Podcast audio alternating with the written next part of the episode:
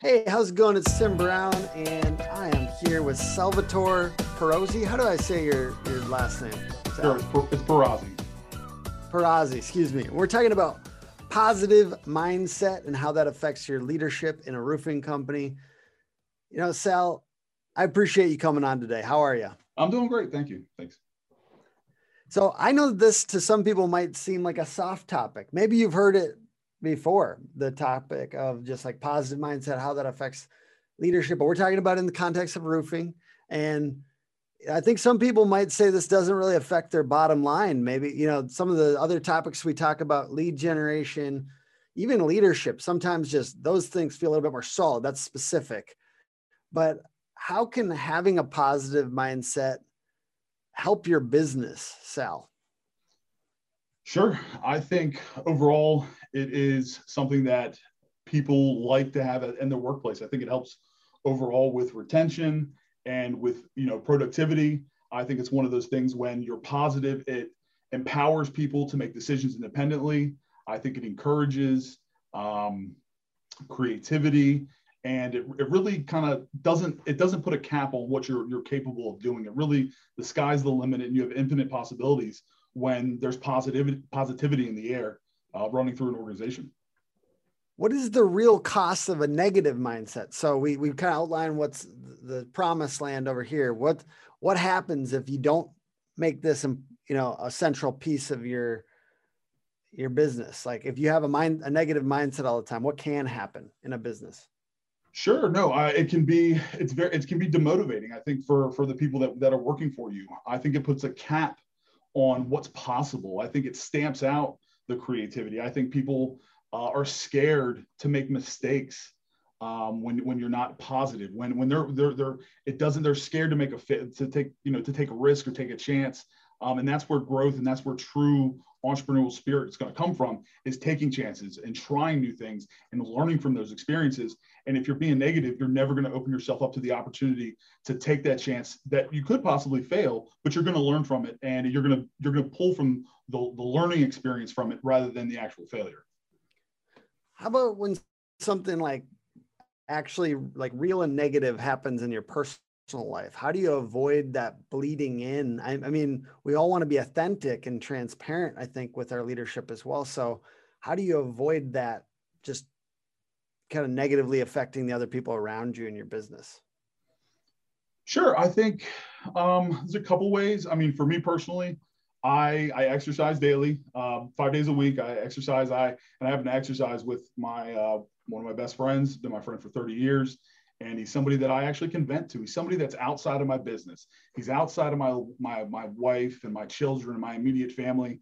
And you know, for for people listening to this, it could be you know a counselor, it could be a friend, it could be you know somebody in your religious organization, somebody that you can go and just talk to about these things and sort of let them go, because you got to let them out. You don't want to let them out at work. You don't want that to be coming out at work but you don't want to keep it in either. It's unhealthy because it eventually is going to manifest itself in a way that it's going to be obvious to people around you let it out in another healthy place, whether it's eh, through exercise or through talking or maybe volunteering some time, however it is, however you want to take your time to, to let that out and vent it. And then when you're coming back in your organization, you can really present your best self. I appreciate that. I thought one of the other things that you you talked about before we started the podcast was really illuminating about a lot of entrepreneurs over identify with their their business and the success they've had. So how can you how does over identifying with the success and business sometimes work against you? Sure sure yeah no i so a lot of a lot of young entrepreneurs especially in the roofing industry because it is a, such a, a low entry entry to barrier um, or barrier to entry they get in here and then they start working hard and they put some time in and they, they start accomplishing things and they start seeing the rewards of it, unlike they've seen in other places in their life. And they really, I mean, you're feeling proud. You really are feeling proud. And I think you really have to um, kind of separate that because you aren't your work. You, you, you are who you are, whether your company was going to be successful or not. Um, and I, and it's, it is it is a very difficult thing to do. And I, I've seen a lot of entrepreneurs do it. I've had uh, partners in the past that did it. it. It was just part of if they weren't working, they weren't happy. And I think you have to find other things outside of life that are going to enrich your life, whether it's spending time with your wife and kids, or it's you know playing golf, or it's exercising, or it's going on your boat, um, or volunteering your time. You know, again with a religious organization or or another organization. These are the things that really matter, and I think also the the relationships that you have with these people outside of work, um, and also inside with work. I mean, the the, the success of work, you you want to have your goals, but defining whether or not the business is successful or not against whether you're not successful as a person. I think taking that step and being an entrepreneur and chasing your dream and going after it, you've already succeeded. You know, you, and you should be proud of that. And, and you have to be willing to accept the fact that if you're going to chase dreams like that, sometimes failure will happen and that's okay. And, and sometimes we don't want to accept that as an entrepreneur. Um, but that's that's part of growing. That's part of what we do. We're problem mm. solvers. Entrepreneurs are problem solvers. And we have to fail in order to learn. And you have to push yourself to that level. And so you kind of have to separate yourself from the failure um, in order to uh, to be successful. So let's just pause for a meditation break. Where uh, sal and i are going to guide you uh, through a, a guided meditation here. Say it with me. I'm worth something whether I fail or not. I'm worth something, whether I fail or not. See, we feel good. We feel better now. Um, okay. So, how can you help other people on your team have a positive mindset? Um, hey, doing it for yourself is one thing, but sure, more on the team. Hey, if they get in a rut, that could really negatively affect the business. So, how do you kind of help people out of that sometimes if they get there? Yeah, I think um, so. First of all, positivity and enthusiasm are contagious. Um, if you are, and that's why I was talking about being in the right headspace when you come to work when you're here, because it is. If I walk in the door and I'm in a good mood and I'm pumped up and I'm excited about the day, guess what? Everybody that works with me, works for me, they want to be, they want to grab a hold of that and they want to go ahead and have you pull them through and pull them down the positivity.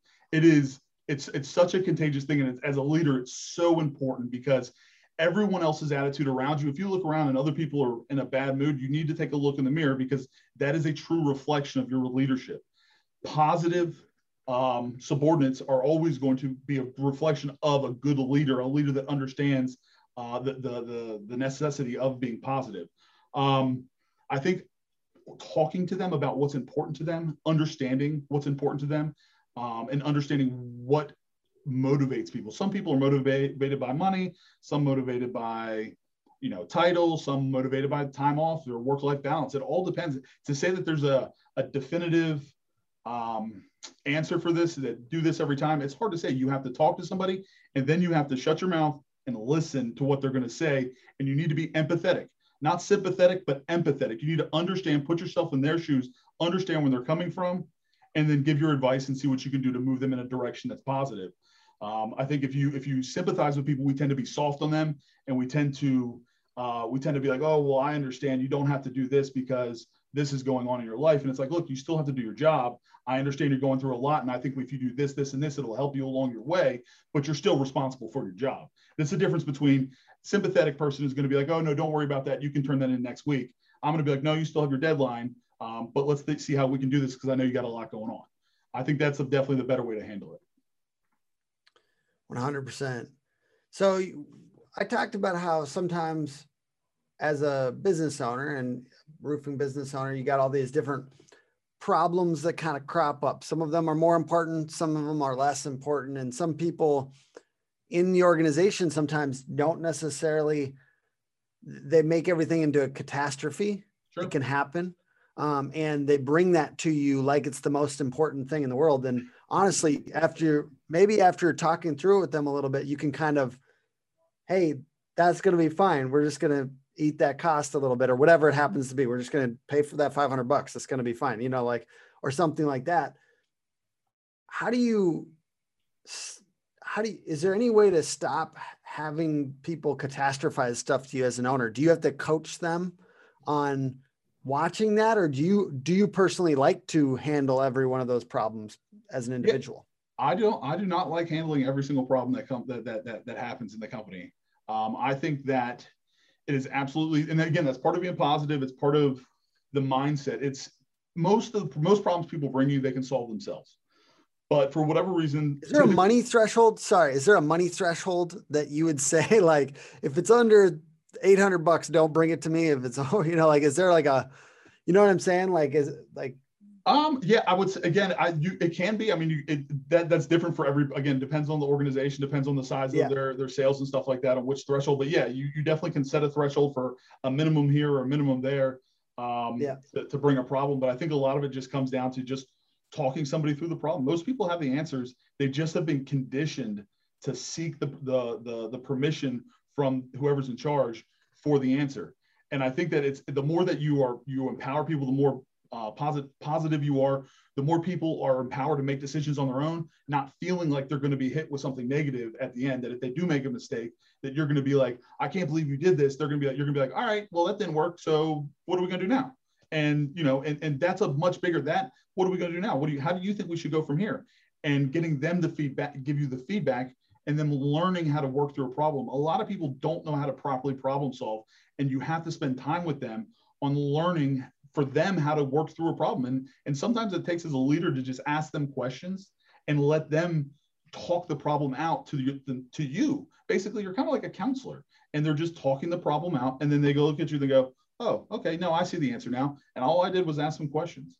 Um, and that really, I think, is the best way as a leader to sort of direct your team um, away from coming to you with every single small problem, because eventually it really, really empowers them to make decisions independently. And I, I'll say one of the things that I've, I've really, I think also comes from the top is making sure everybody understands your overall intent. I think intent for this particular item is something that's unique. Um, I, I love what, you know, General Mattis, uh, Mad Dog Mattis, I don't know if you, you know General Mattis at all. I, you know, I was a Marine. Um, and so I, I, admire him. One of the things, unique things he would do every time they would go and be deployed, he would give a letter of intent to everybody, every, one of his subordinates so that no matter who they were, where they were, they could always open it up and understand what the overall intent of the mission was.